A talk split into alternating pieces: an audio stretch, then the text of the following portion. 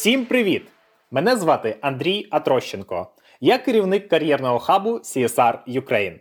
Ви слухаєте подкаст Майбутні роботи в Україні. З назви все стає зрозумілим. Але цей подкаст не буде простим. У часи невизначеності та незламності ми говоримо про професії та галузі стрімко змінного світу, до яких ви можете підготуватися вже зараз. Цей епізод про майбутні роботи в ІТ. Вітайте Дениса Гриньова, керівника освітніх програм ЕПАМ Україна та віце-президента з освітніх питань Асоціації IT в Україні. Цей епізод подкасту записується в межах програми Мріємо та діємо, яка впроваджується за фінансової підтримки Агентства США з міжнародного розвитку USAID та виконується організацією IREX у партнерстві з Центром розвиток корпоративної соціальної відповідальності. Цей епізод записується за підтримки компанії EPAM, глобальної американської компанії з розробки програмного забезпечення, світового консультанта з цифрової трансформації бізнесів. Скажіть, будь ласка, можете дати коротку характеристику компанії, в якій ви працюєте, тому що наскільки мені відомо, у компанії ЄПАМ більше ніж 30-літній досвід роботи в більше ніж 50 країнах світу, і це глобальна компанія. Ви працюєте в Україні. Як вам і що ви можете розказати про саме український підрозділ? Так, дійсно, компанія ПАМ глобальна компанія. Це десятки країн, де є офіси в цих країнах, і це десятки тисяч по всьому світу. В Україні нас на сьогодні близько навіть 11,5 тисяч по останнім даним. Багато років ІПАМ вже більше 15 років інвестує в українську it освіту тому що майбутнє it галузі і, взагалі, то зростання it галузі як в світі, так і в Україні, перш за все, воно засноване на людях. Людях, які освічені, які мають навички, які вміють вирішувати ефективні рішення. Тому ми багато років інвестуємо в таланти і в пошук таких брильянтів. Пане Денисе, скажіть, будь ласка, ось протягом 2023 року в західній частині півкулі ми бачимо тенденцію до скорочення насправді в великих it компаніях. Е, чи загрожує це українському it ринку, е, майбутньому ринку праці в IT в Україні? Та які ви бачите зараз тенденції на ринку праці в сфері IT в Україні? Е, розумієте, ми не можемо бути, скажімо, окремо від глобальних тенденцій і в економіці, і якраз та рецесія і ті проблеми в економіці, які е, стали актуальними там ще рік тому, вони дійсно впливають взагалі на багато it компаній по всьому світі і в Україні. І так, ІПАМ в Україні теж під впливом таких проблем економічних.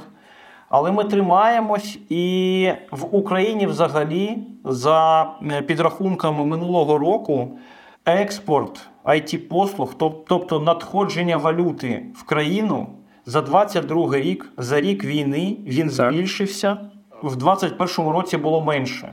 Ага, Тому, тобто ріст так, ріст ринку продовжується в Україні. Так, да, але ми не можемо сказати, що це таке шалене, шалене зростання, як було в 2021 році, коли ми готувалися просто до неймовірного попиту на it фахівців зараз то зростання, воно просто практично його нема. Тобто воно дуже дуже повільно, але все рівно ми тримаємось і ми не зменшуємо експортні надходження. Можна казати про кількісні. Тобто кількість людей в Україні, які задіяні в ІТ, а можна ще казати про ці податки і ті експортні внески від галузі в Україну. І от е, поки що ми доволі непогано закінчили минулий рік і йдемо в 23-му році. Хочу згадати вашу статтю яка вийшла в новому часі вже тоді, в грудні, вона вийшла під назвою Якими будуть професії в майбутньому і чи готові до них українські виші. Ви акцентували там саме на інформаційній безпеці. Е, цілий блок був е, присвячений, а також розвитку технологій на базі штучного інтелекту. Е, і ви, як кажуть, як воду дивилися, тобто з вашого досвіду, ці всі прогнози вони дуже виправдалися, тому що саме дякуючи айтівцям українським та нашій інфраструктурі, цифрова інфраструктура України витримала в тому числі повномасштабне вторгнення і акцент на інформаційній безпеці він нікуди не зник. А за останній рік, після виходу вашої статті, якраз технології на базі штучного інтелекту вони стали масовими, вони стали доступними. І е, мені дуже подобається формулювання, що ці технології вони не замінять людину. Людину замінить людина, яка оволоділа технологіями на базі штучного інтелекту і використовує їх в своїй роботі. Продовжуючи цю тезу, хочу запитати вас: скажіть, будь ласка, саме спеціалісти у сфері інформаційної безпеки, а також спеціалісти, які працюють з технологіями на базі штучного інтелекту, це професії майбутнього в ІТ, чи це професії вже сьогодення, але вища освіта ще недостатньо готує таких спеціалістів? Ви розумієте, тут навіть не стільки проблема вищої освіти, тому що вища освіта орієнтується на індустрію, і від індустрії, якщо є замовлення, а в Україні вища освіта і університети останні роки, як коли кажу останні роки, це не 3, не 5, це більше. Дуже плідно взаємодіють з індустрією і покращують, е, актуалізують свої програми навчання і орієнтуються на зворотній зв'язок, постійний зв'язок е, з індустрією. А якщо ми кажемо про майбутнє е, чи не майбутнє, так вже це сьогодення, але от давайте трошечки на прикладі. От беремо дані. От зараз. Дані з кожним днем, з кожною секундою збільшуються, які накопичуються в інтернеті. От зараз ми з вами е, спілкуємось, проводимо таку запис, і цей запис вже зберігається. Тобто, ще кожну секунду додається якась дата, да? е, якась Так. інформація, і вона зберігається. І що ми можемо робити з цією датою? Ну, по-перше, актуальне питання це дійсно безпека, це дійсно захист тих даних, які там є. Тому що ми одна річ це просто контент звичайний, інша річ, коли це якісь фінансові або мілітарі інформація. Далі це також безпека просто зберігання, безпека, захист при передачі цих даних. Чому з'явились старолінки? Да? Тому, тому що почали зв'язок глушити Так, так. Далі дані збільшуються, дані є. А як їх аналізувати? Чи потрібно їх аналізувати? Ну, якщо дані є, то напевно ми можемо якось їх аналізувати, і ми можемо аналізувати умовно мануально, вручну. Да? Тобто просто взяти, прослухати. От сьогодні ми з вами там годину чи півтори будемо спілкуватись і зробити якісь висновки, але ж е, це просто неефективно. Тому теж актуальна така автоматизація в обробці, наприклад, звукових файлів, е, якісь медіафайлів, да, якийсь контент, який потім можна буде взяти і за допомогою, наприклад, таких інструментів, як е, ChatGPT, чи там Bing, чи інші, да, які використовують той семантичний аналізатор. Тобто вони ж на основі нейромережі вони е, добре навчаються, і все, що є в базі їх, да, вони там вміють аналізувати. І далі це якраз і сьогодення, і майбутнє. Тому що, от якщо ми з контентом вже навчилися більш-менш е, релевантно відповідати на деякі запити, да, то, наприклад, прийняття рішення, якщо ми це покладаємо, от е, є дані, да, проаналізували, ну, тобто автоматично да, йде там як, якийсь алгоритм да, там, на основі штучного інтелекту, наприклад. Да, а потім поки що залишається, що більшість прийняття рішень залежить все ж таки на людині. Але були ж спроби, і є спроби, і будуть спроби автопілотами. З одного боку, так, коли рядом сидить умовний водій, да, який завжди може в екстреній ситуації там натиснути на гальма або там щось зробити, повернути кермо, да, це одна річ. Але ж все рівно там ми рухаємось вперед, і це ж людина повинна написати той алгоритм е, для прийняття рішення, якісь чрезвичайні ситуації. І проводили дослідження, коли розробляли деякі алгоритми автопілотування, то навчали той автопілот. І проводили дослідження, як він буде реагувати на такої моделі, коли там умовно ситуація, що треба дуже різко загальмувати, а перед авто є там дорослі люди чи діти. Да? От що він зробить? Або люди різних рас, або люди різного віку. І такі моделі проводили, і дуже не, не, не, результати. не оптимістично. Несподівані результати там знаходили, да. тому це теж один з майбутніх е, таких професій, які на сьогодні тільки розвиваються. Це оце правова база, законодавча база. Тому це і сьогодення, і майбутнє. Добре, а от в цьому ключі, знаєте, коли ми звертаємося до статистики офіційної державної української, і ми мали змогу в кар'єрному хабі порівняти державне замовлення, яке зробила держава на спеціалістів в 2021 і в 2022 році. І я вам хочу сказати, що воно ну тільки відрізнялося на певні відсотки по певним професіям. І ну, особисто для мене це викликало здивування. Ну, у нас 21 рік одні пріоритети були, і одна ситуація в країні. 22 рік інша ситуація в країні, так, і частина України в війні, тимчасово окупована і таке інше. А замовлення на спеціалістів воно чомусь було таке саме, як в 21-му році. І у мене цей пазл е, не до кінця склався. Чи це можливо ще держава не усвідомила, чи вона просто не встигла спланувати, які потрібні будуть фахівці там в результаті робіт, які очікуються там в середньостроковій перспективі 5 плюс років по відновленню країни. Ось мені цікаво ваша думка. Скажіть, будь ласка, якщо ми зараз і нас слухають зараз абітурієнти, які обирають на яку спеціалізацію піти, е, куди б ви порадили? Ну, дивіться, 21 рік, коли якраз ми тільки виходили з того ковідного стану, більшість таких актуальних е- бізнесів почали повну діджиталізацію, повний перехід на digital платформи. Куди це привело? Шалений попит на it фахівців Тобто індустрія зростала. А якщо Так. зростає індустрія, то е, з'являються місця для молодих таких джуніорів, які е, не дуже досвідчені, в них нема практики, але в них є трошечки теорії, і вони такі мотивовані і готові навчатися і створювати свою кар'єру. Яка була ситуація? Оце якраз 21 рік кількість відкритих позицій в Україні взагалі по it галузі, по всім напрямкам, по скілам Так. е, за рік перевіщувала, набагато перевіщувала кількість випускників it спеціальностей в українських університетах. І з одного боку, так, ми могли би просто взяти і сказати, давайте збільшимо от до того попиту. От Кількість е, тих е, замовлень і будемо Так. приблизно кожен рік там на 20-50 там, відсотків збільшувати. Але ж давайте повернемось в університети. А чи готові університети таку кількість навчати? І отут питання більш глибоке.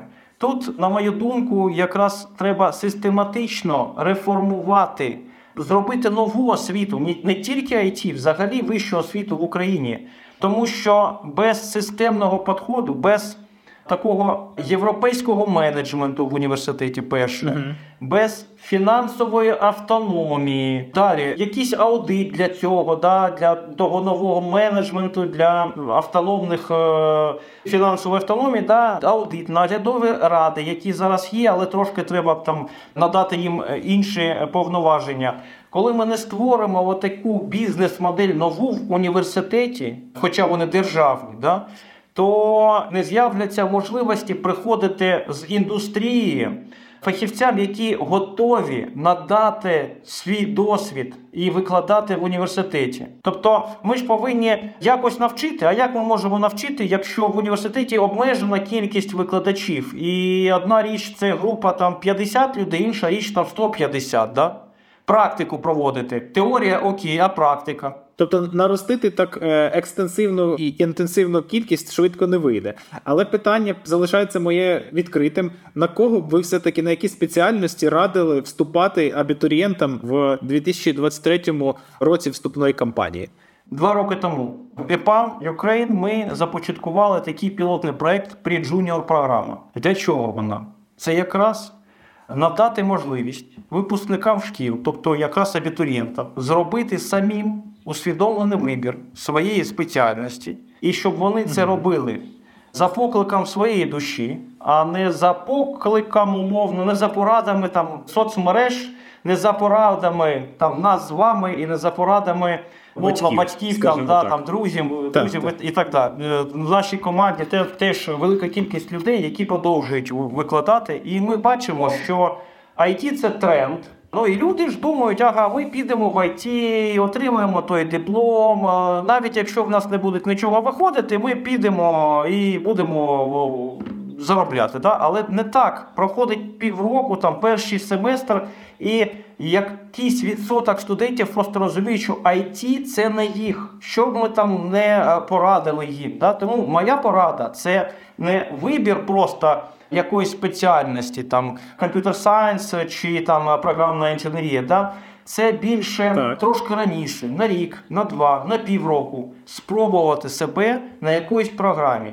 Тобто включити такий мозок питливий і спробувати самому пройти якісь тренінги, якісь курси, просто почитати щось, спробувати руками, щоб зрозуміти, ти зможеш витримати далі таке. Якщо так, тоді ми можемо казати вже, а яка спеціальність більш е, підходить для того чи іншого абітурієнта. Ось в цьому ключі хочу вас запитати: така академічна освіта там чи потрібна вона в умовах сучасного ринку, коли технології достатньо швидко змінюються? Да? Коли GitHub Copilot він допомагає, він витісняє джунів як таких. Ну тому що фактично він дуже активно сам навчається і дає інструменти для того, щоб можна було програмістам швидко писати код. Чи не, не простіше людям, які хочуть опанувати професію, і як ви сказали, там лопатою загрібати гроші, але хоча б отримувати гроші в рамках того, що вони виконують,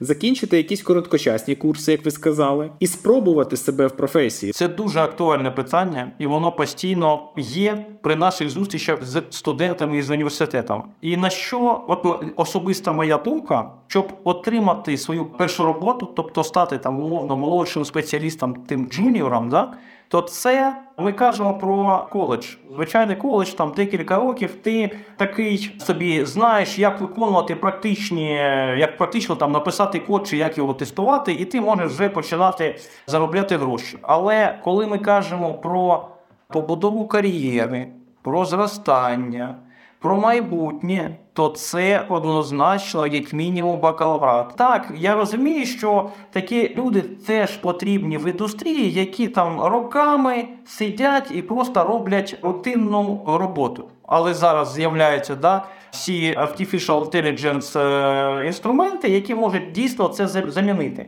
А от майбутнє якраз в тому, що людина навчається на протязі свого життя.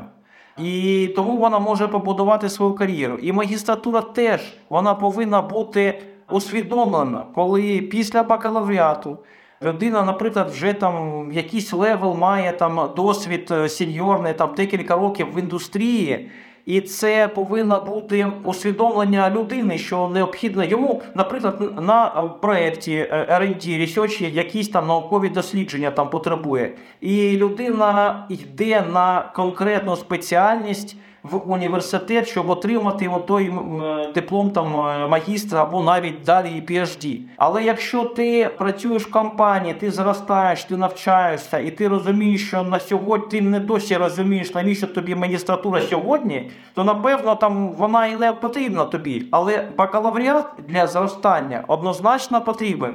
І магістратура теж е, з часом приходять такі проекти, в яких просто потребує он той міждисциплінарні такі це нові тренди, так, коли людина не просто розробник, а коли оця розробка як інструмент, як інструмент для чогось іншого, для іншої спеціальності, будь то медицина чи там автобудівництво, чи щось інше. Тобто розробка зараз стає більше таким інструментом, і зараз вже йде не просто спеціаліст.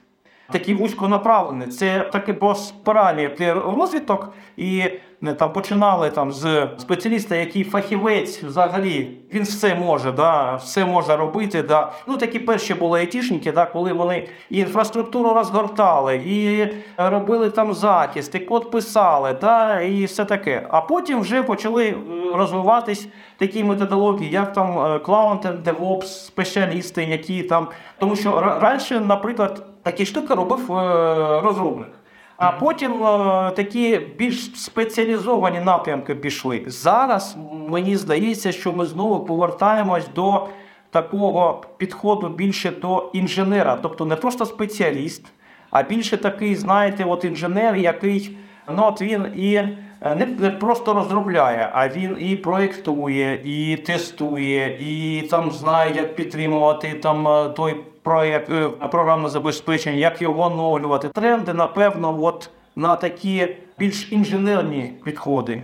Якщо чесно, це такий вже high level насправді, так тому що я знаю, що світ давно хедхантить українських інженерів, так і ця тенденція вона не змінюється насправді. Але ж інженерія це ну достатньо серйозна е, спеціалізація і мається на увазі комплексні знання. Е, І підхід до їх опанування тут також дуже серйозний, е, тому що насправді, от в моєму колі, навіть рідних, є люди, які закінчували політех.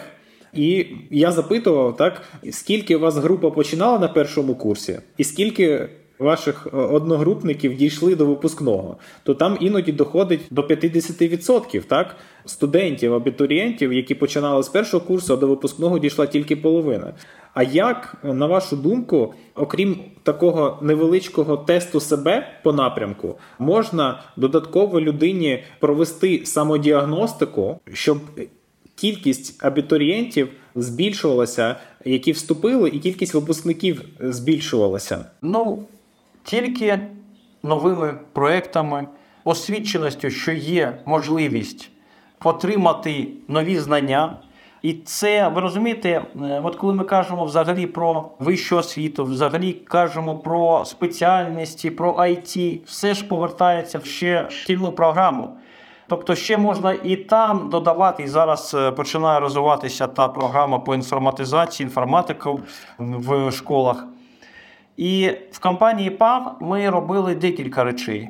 По-перше, це я вже нагадував е, pre-junior програма, якраз для, ну, для школярів, для випускників. І вона онлайн, вона безкоштовна, вона для всіх бажаючих, вона йде два рази на рік.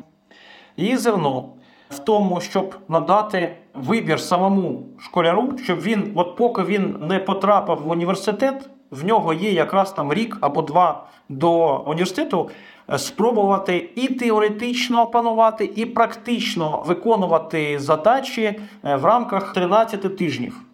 Перший тиждень це загальний тиждень, загальний модуль, де взагалі розповідається про IT, хто такі, які е, різновиди професій, які різні ролі, як працює проект і таке інше. Це все під супервізією та менторством ваших співробітників відбувається. Так, ага, да, супер. да, дійсно, дійсно, да. Далі йде три такі модулі, е, які дають можливості студенту обрати. Ну, студенту я кажу не за віком, да, а там, умовно, школяру, да, обрати або основи програмування, або основи веб, або основи клауд і хмар. Да? Школяр може обрати одразу всі три. Ми так робимо програму, щоб на тиждень було три зустрічі в різні часи, да, і студент зміг опанувати всі три. Але радимо все ж таки залишити один з цих напрямків, тому що на першому тижні ми даємо такі узагальні уявлення по кожному із напрямків. Щотижня лекції. Щотижня практичні заняття з домашніми завданнями, з перевіркою. І під кінець в нас ну, не доволі невелика кількість е, школярів доходять до кінця. Доходить до, але до, до фінішу. це нормально. Це нормально. Ну ми ж не робимо ніякі тести на вході. Ми робимо тільки потім е, перевірку і тестування. А на вхід, будь ласка, всі бажаючі умови, щоб, щоб вам було 15 років. Ну, ми це робимо для школярів, тому кажемо з 15 до 17, але ну важко перевірити це онлайн. Але ми зробили наступну програму IT Fundamentals for Ukrainian Switchers. Якраз от для е, тих батьків або взагалі для всіх українців, хто бажає опанувати нову професію. Ця програма отримала перемогу в 2022 році у премії HR Brand е, у номінації E-Learn проект року. Це якраз початок був якраз наприкінці 2021 року, коли ми задумалися, якщо не вистачає вон тих випускників університетів, як ми зможемо знаходити кандидатів, як ми зможемо зростати? Звісно, це люди початківці, це люди без досвіду, це такі свідчери, як ми називаємо. Да? Тобто в нього є професія або нема професії зараз, да? і він просто знаходить собі там нову професію і опановує IT. І це теж був така програма без тестування східного, тому що всі інші наші програми безпосередньо стартують з того, що спочатку ми перевіряємо рівень, як тільки він достатній. Тому в нас декілька етапів навчання, як в університетах, там раз, два, три етапи навчання з проектом, і потім вже студенти становляться там співробітниками компанії. От і цю програму ми запустили якраз коли почалось повномасштабне вторгнення. Ми зрозуміли, наскільки це взагалі актуально, тому що люди почали переміщуватись, люди втратили роботу взагалі. Тобто ідея була дати можливість початківцям, переросла в ідею всім українцям отримати нові знання. 18 тисяч реєстрацій було за півтора тижня. 12 тисяч 12 тисяч активних студентів було слухачів е, в телеграм-каналі. Ми взагалі це коли цей проект робили, це перші тижні війни повномасштабної. Всі десь переїжджають, але це був такий мотиватор. Потім школяри сказали, ми не ми тут в е, підвалі знайшли е, бомбосховище, все нормально, давайте продовжувати ото pre-junior програму. Тобто ми зрозуміли, що ми потрібні, що люди готові вмотивовані отримувати знання навіть під час бомбардувань. І тому ми просто відкрили і зробили такий self-paced.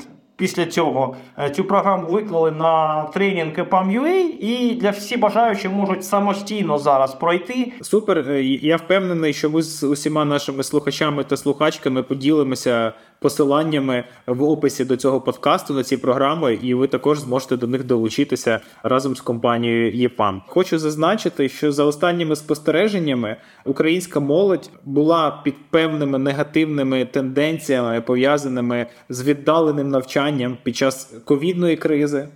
Молоді українці втратили частину софт-скілів, особливо в плані комунікації, в плані командної роботи. Це зазначають і вчителі, і про це свідчать певні дослідження. Що треба прокачувати для того, щоб стати успішним у сфері IT? Перш за все, це вміння комунікувати. І коли це було до ковідних часів, коли ми навчали більше офлайн, тобто в нас онлайн програми розвивалися, але все рівно ми. Орієнтувались на ті міста, де є офіси компанії, там в нас є лабораторії. Ми проводили прямо в цих лабораторіях навчання для е, наших студентів. І після того, як ми перейшли в онлайн, що ми побачили? Що тривалість навчання для студентів наших лабораторій, як правило, збільшилась на один-два і більше тижня. Як правило, в нас, якщо беремо розробку, то це приблизно 12 тижнів е, приблизно було до ковіду офлайн лабораторія. Тобто це задачі студенти виконують, вони знаходяться в одному приміщенні, до них приходять ментори, там один ментор на два, три або там чотири студента. Вони спілкуються, комунікують і знаходять спільні рішення. І ми розраховували, що ті 12 тижнів для такого проєкту це нормально. Але коли ми перейшли в онлайн, ми дали ті ж самі, тобто ми не змінювали е, програму. Структуру Ми зрозуміли, програми, так. студенти не встигають. І це не тому, що вони там е, якісь слабкі. Вони не ну одна річ, ти просто сидиш в аудиторії, щось запитав. Це ж такий friendly, такі е, умовні класи. Да? Тут це ж не університетна школа. Да? Це просто в тебе є там стол там з ноутбуком, де ти можеш там ну, умовно коворкінг, да, такий там загальний space, пішов там, взяв каву там і спілкуєшся. І задачі швидше вирішувались.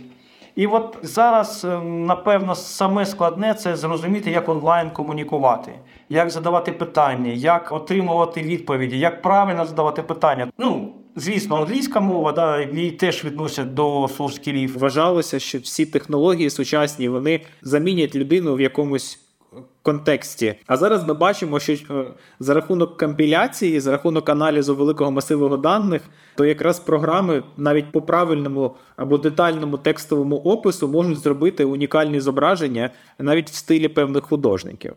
Ось, а в той же час навички людського спілкування, так вони залишаються незамінними, і ми спостерігаємо, е, як, хоч технології, комунікаційні технології, вони зараз наскрізно проходять через наше життя, і фактично кількість меседжерів, через які ми комунікуємо е, з усіма, вже перевалює за 10, Напевно, у, у прогресивних таких людей, які хочуть бути всюди і тримати руку на пульсі. Але статистика щодо такого, знаєте, якогось людського тепла, що стосується людських стосунків, і чи відчувають люди себе одинокими, вона не настільки позитивна. Так Е, і як кажуть, е, від кількості меседжерів в тебе в телефоні індекс твого персонального щастя він не збільшується. Повертаємося до. Теми майбутнього ми в кар'єрному хабі провели окреме дослідження, яке виділило 10 галузей найбільш важливих в Україні для відбудови відновлення нашої держави після перемоги, і зараз вже ми маємо готуватися до цього процесу. І it галузь, а також цифровізація є однією з таких галузей. В цьому ключі хочу вас запитати, Денисе, і питаю: скажіть, будь ласка, на вашу думку, яка роль it сфери у процесі відбудови України? І на вашу думку, які спеціалісти в it сфері можуть зробити найбільший внесок в ході відбудови? Відповідно, їх зараз маємо готувати е, і максимально стимулювати, щоб вони або поверталися, або залишалися в країні. Так, ну от якщо подивитись на е, От щорічно проходить світовий економічний форум, і там вони якраз там досліджують там тенденції ринку праці. Кожен раз там піднімається питання, що е, найбільш успішними і найбільш активно розвиваються ті бізнеси, де є технології, діджиталізація.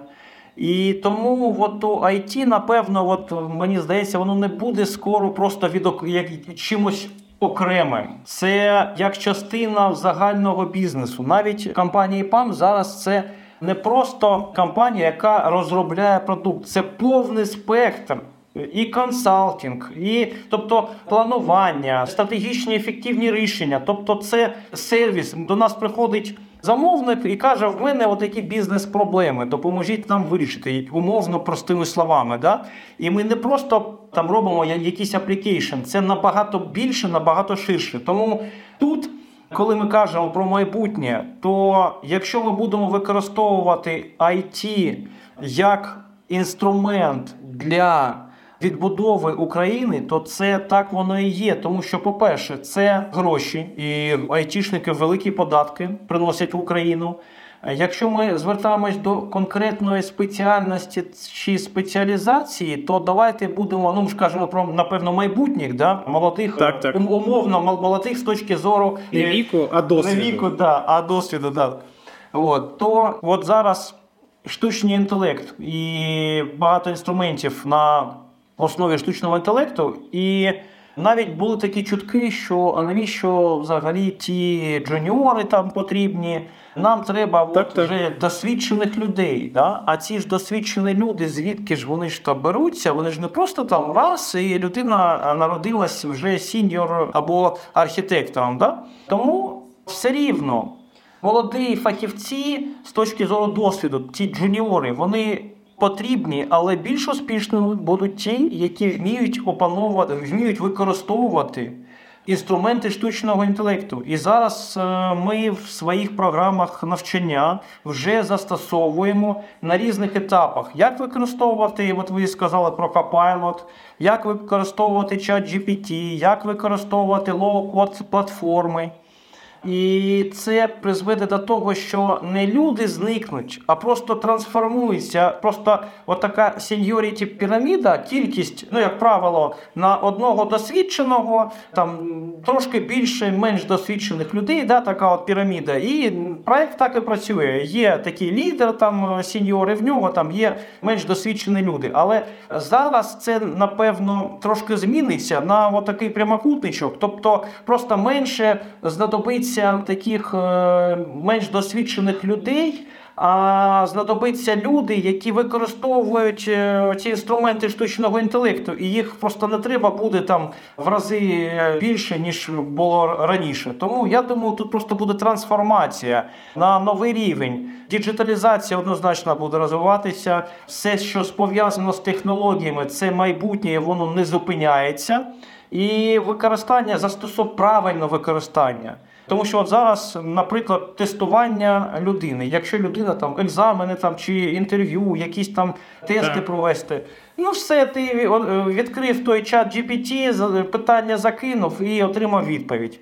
Наприклад, ми зробили що? В наш портал Learn, де є контент для навчання, ми вбудували вже декілька тижнів тому Assistant GPT.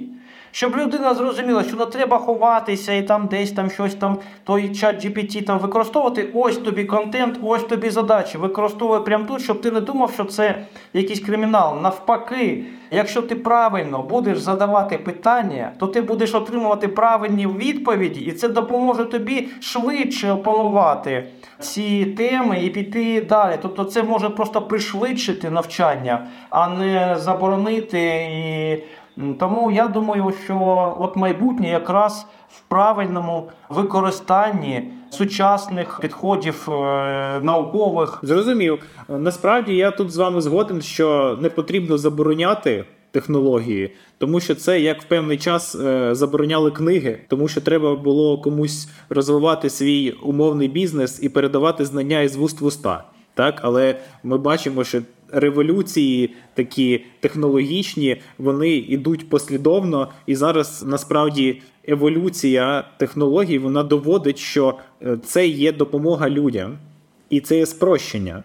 І навчи якомога швидше ми навчимося використовувати ці інструменти, тим більш ефективними ми станемо. Е, Хочу запитати таке, можливо, трохи дитяче питання, але насправді воно я впевнений цікавить мене і нашу аудиторію. А які професії в сфері IT зникли?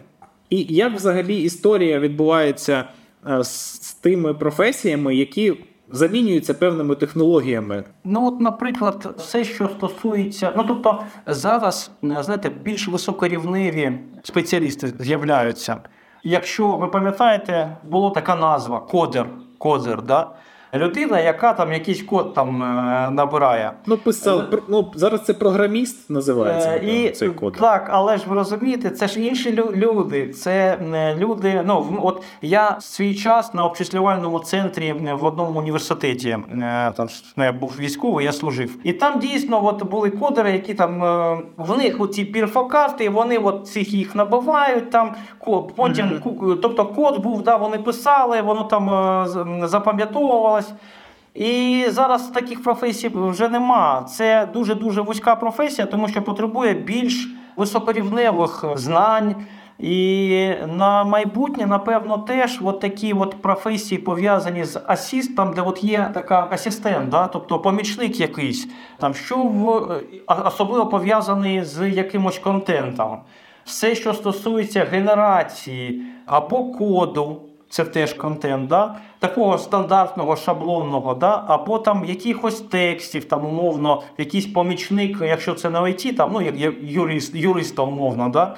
От, от такі от професії пов'язані з роботою з шаблонним контентом, шаблонним текстом, ну вони просто будуть змінюватись, трансформуватись на більш е, високорівневих людей, які будуть застосовувати той же чат GPT для генерування того контенту. І тоді не е, буде просто зменшуватись кількість таких людей, а буде збільшуватись якість знань цих людей. І от я думаю, просто буде трансформація від таких суто низькорівневих, да, як ремесло. Да, от є ремесло це гарне, напевне, слово, коли людина знає оце його ремесло, і він, і він оце от постійно робить. Але якщо він буде застосовувати ще нові технології, то він буде розвиватися і буде просто виходити на новий рівень ефективності, навченості і взагалі корисності і компанії, і людям і державі.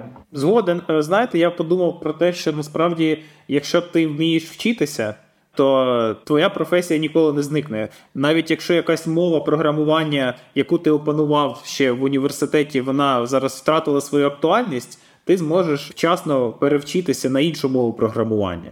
І таким чином не втратити е, своє робоче місце, а залишатися актуальним в професії.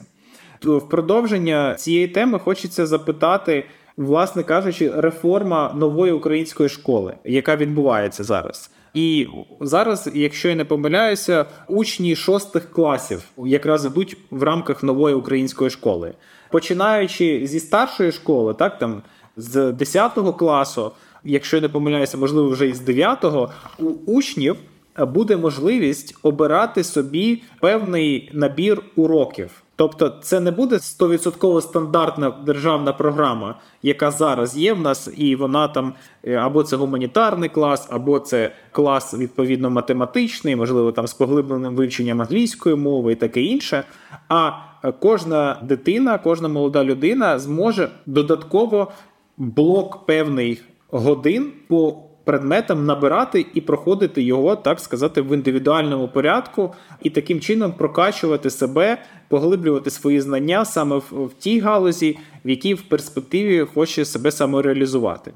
Е, На вашу думку, Денисе, е, які уроки треба взяти собі? В рамках нової української школи в старшій школі для того, щоб стати успішним в ІТ. Я більш склонен до того, що людині просто треба навчити аналізувати. Якщо людина буде задавати правильні питання на протязі всього життя, на протязі там навчання в школі і далі, то людина зможе знаходити правильні відповіді. Якщо ми беремо ту радянську школу, яку багато хто раніше там е, схвалював і казав, що це там е, просто е, ні з чим не можна порівняти, тому що це такий брилянт. Ні. Там було шаблонне навчання. Е, Я пам'ятаю, коли я навчався, то навіть е, мій син, коли навчався в школі, е, були ті хрестоматії там по літературі, тобто ось тобі начитай і потім відповідай. Це е, я розумію, що це нащадження да, з того періоду, коли не треба було людям е, нічого е, мислити. А якщо ти хочеш мислити, йди в математиці. Чому в нас отака, скажімо, я не знаю навіть якесь астральне бачення, що якщо ти не знаєш математику, то все. Ні, раніше в математику йшли ті люди, які прагнули там аналізувати, та, і там вони зм- могли себе реалізувати. Е, Якщо людині дати такий більш ліберальний підхід, тобто дати можливість людині самої обирати, самої вивчати, задавати, вчити дитину правильно е, використовувати е, інформацію, правильно задавати питання. І тоді та ж дитина зрозуміє, не IT єдине, куди треба йти взагалі там молодим е, школярам. Да? Це в Україні IT просто тому, що замовники з інших країн і в них трошки інші стандарти. Тому в нас IT, ми бачимо, IT це доволі успішна кар'єра для людини. А в Європі або в Америці це звичайна професія звичайними оплатами праці. е, Не зовсім відрізняється від інших професій. Є такі професії, які набагато приносять більше е, достатку. Да? Тому нам просто треба розвивати взагалі у людей таке, скажімо, вміння аналізувати, вміння презентувати себе. Тобто себе ж треба ще й продати, показати, що я знаю це, я вмію це зробити. Це теж не навчають в школі.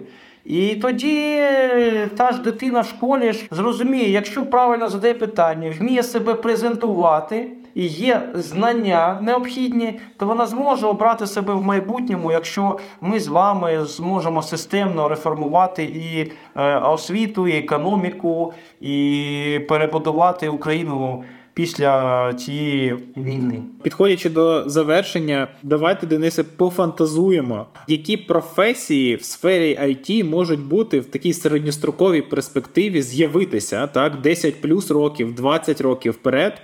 Я почну.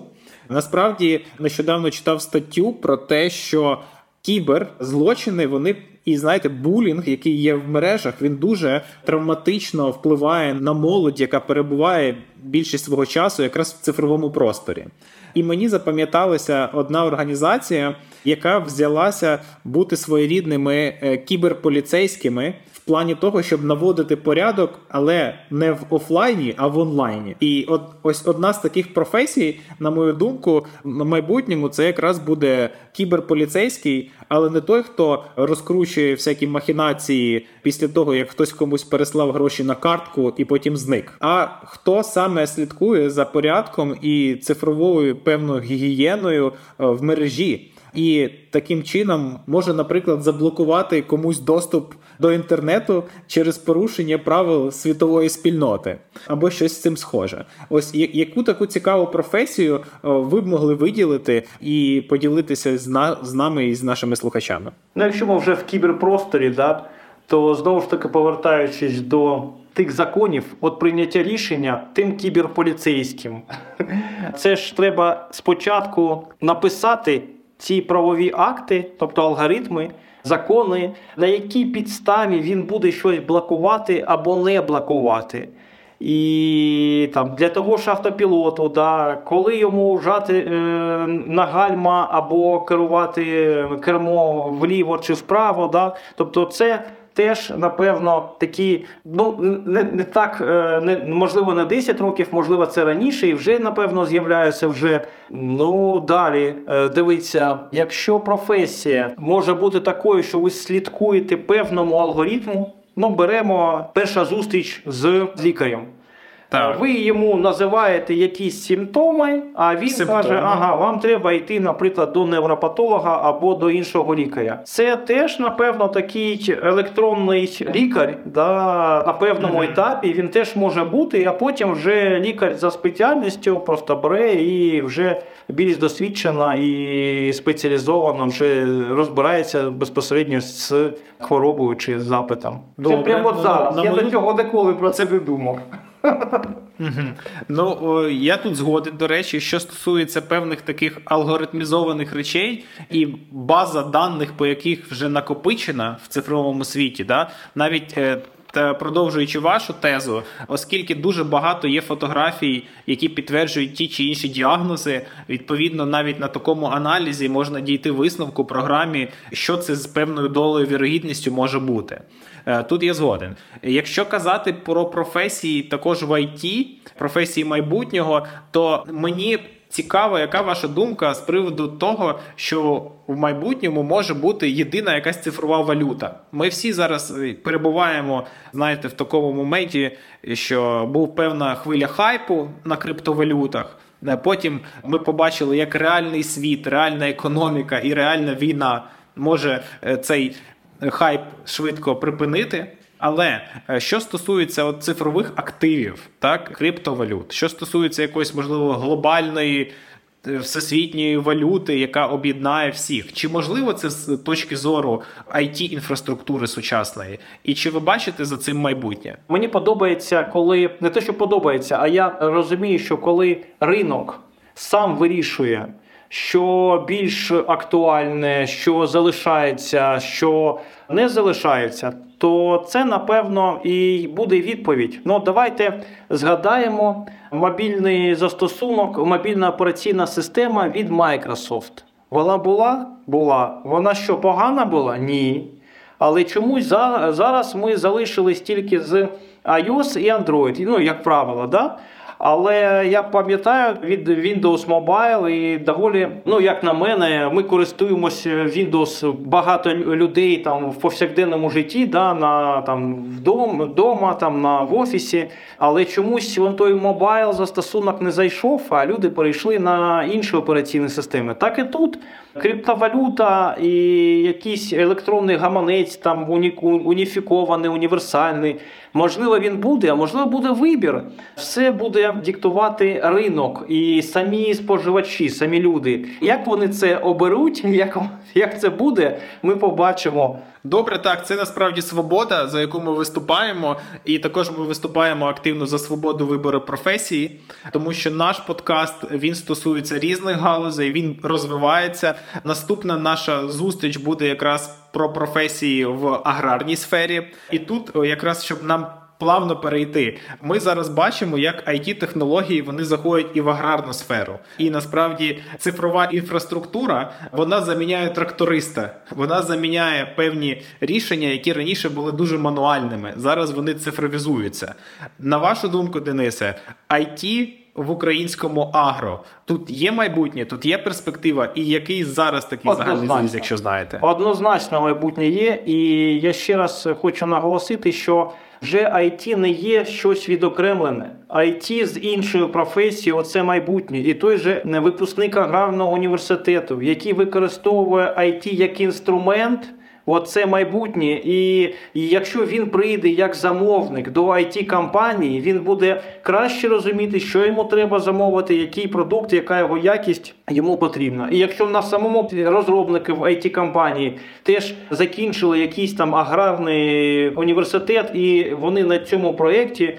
То це теж потребує менше людей, які би е, розробляли цей продукт. Це менше коштів для того ж замовника. Тому однозначно є майбутнє IT плюс інша основна чи не основна професія. Добре, закінчимо на позитивній ноті, е, на ноті, яка наближає нашу перемогу. Насправді, IT в Military Tech це також є обов'язковий елемент, тому що вся сучасна військова е, технологічна потужність України вона неможлива без it технологій. І ми бачимо, що сучасна війна це вже не війна літаків, це війна дронів, це війна пов'язана з застосуванням інших передових it технологій. І зв'язок залишається ключовим. Дякую велике. Дякуємо ЗСУ, що провели ми цей запис подкасту без тривог. Дякую, Денисе, за цікаву відверту розмову. Е, Дякуємо партнерам з ЄПАМ і до зустрічі на нових подкастах. З вами був Андрій Трощенко та Денис Гриньов. До зустрічі.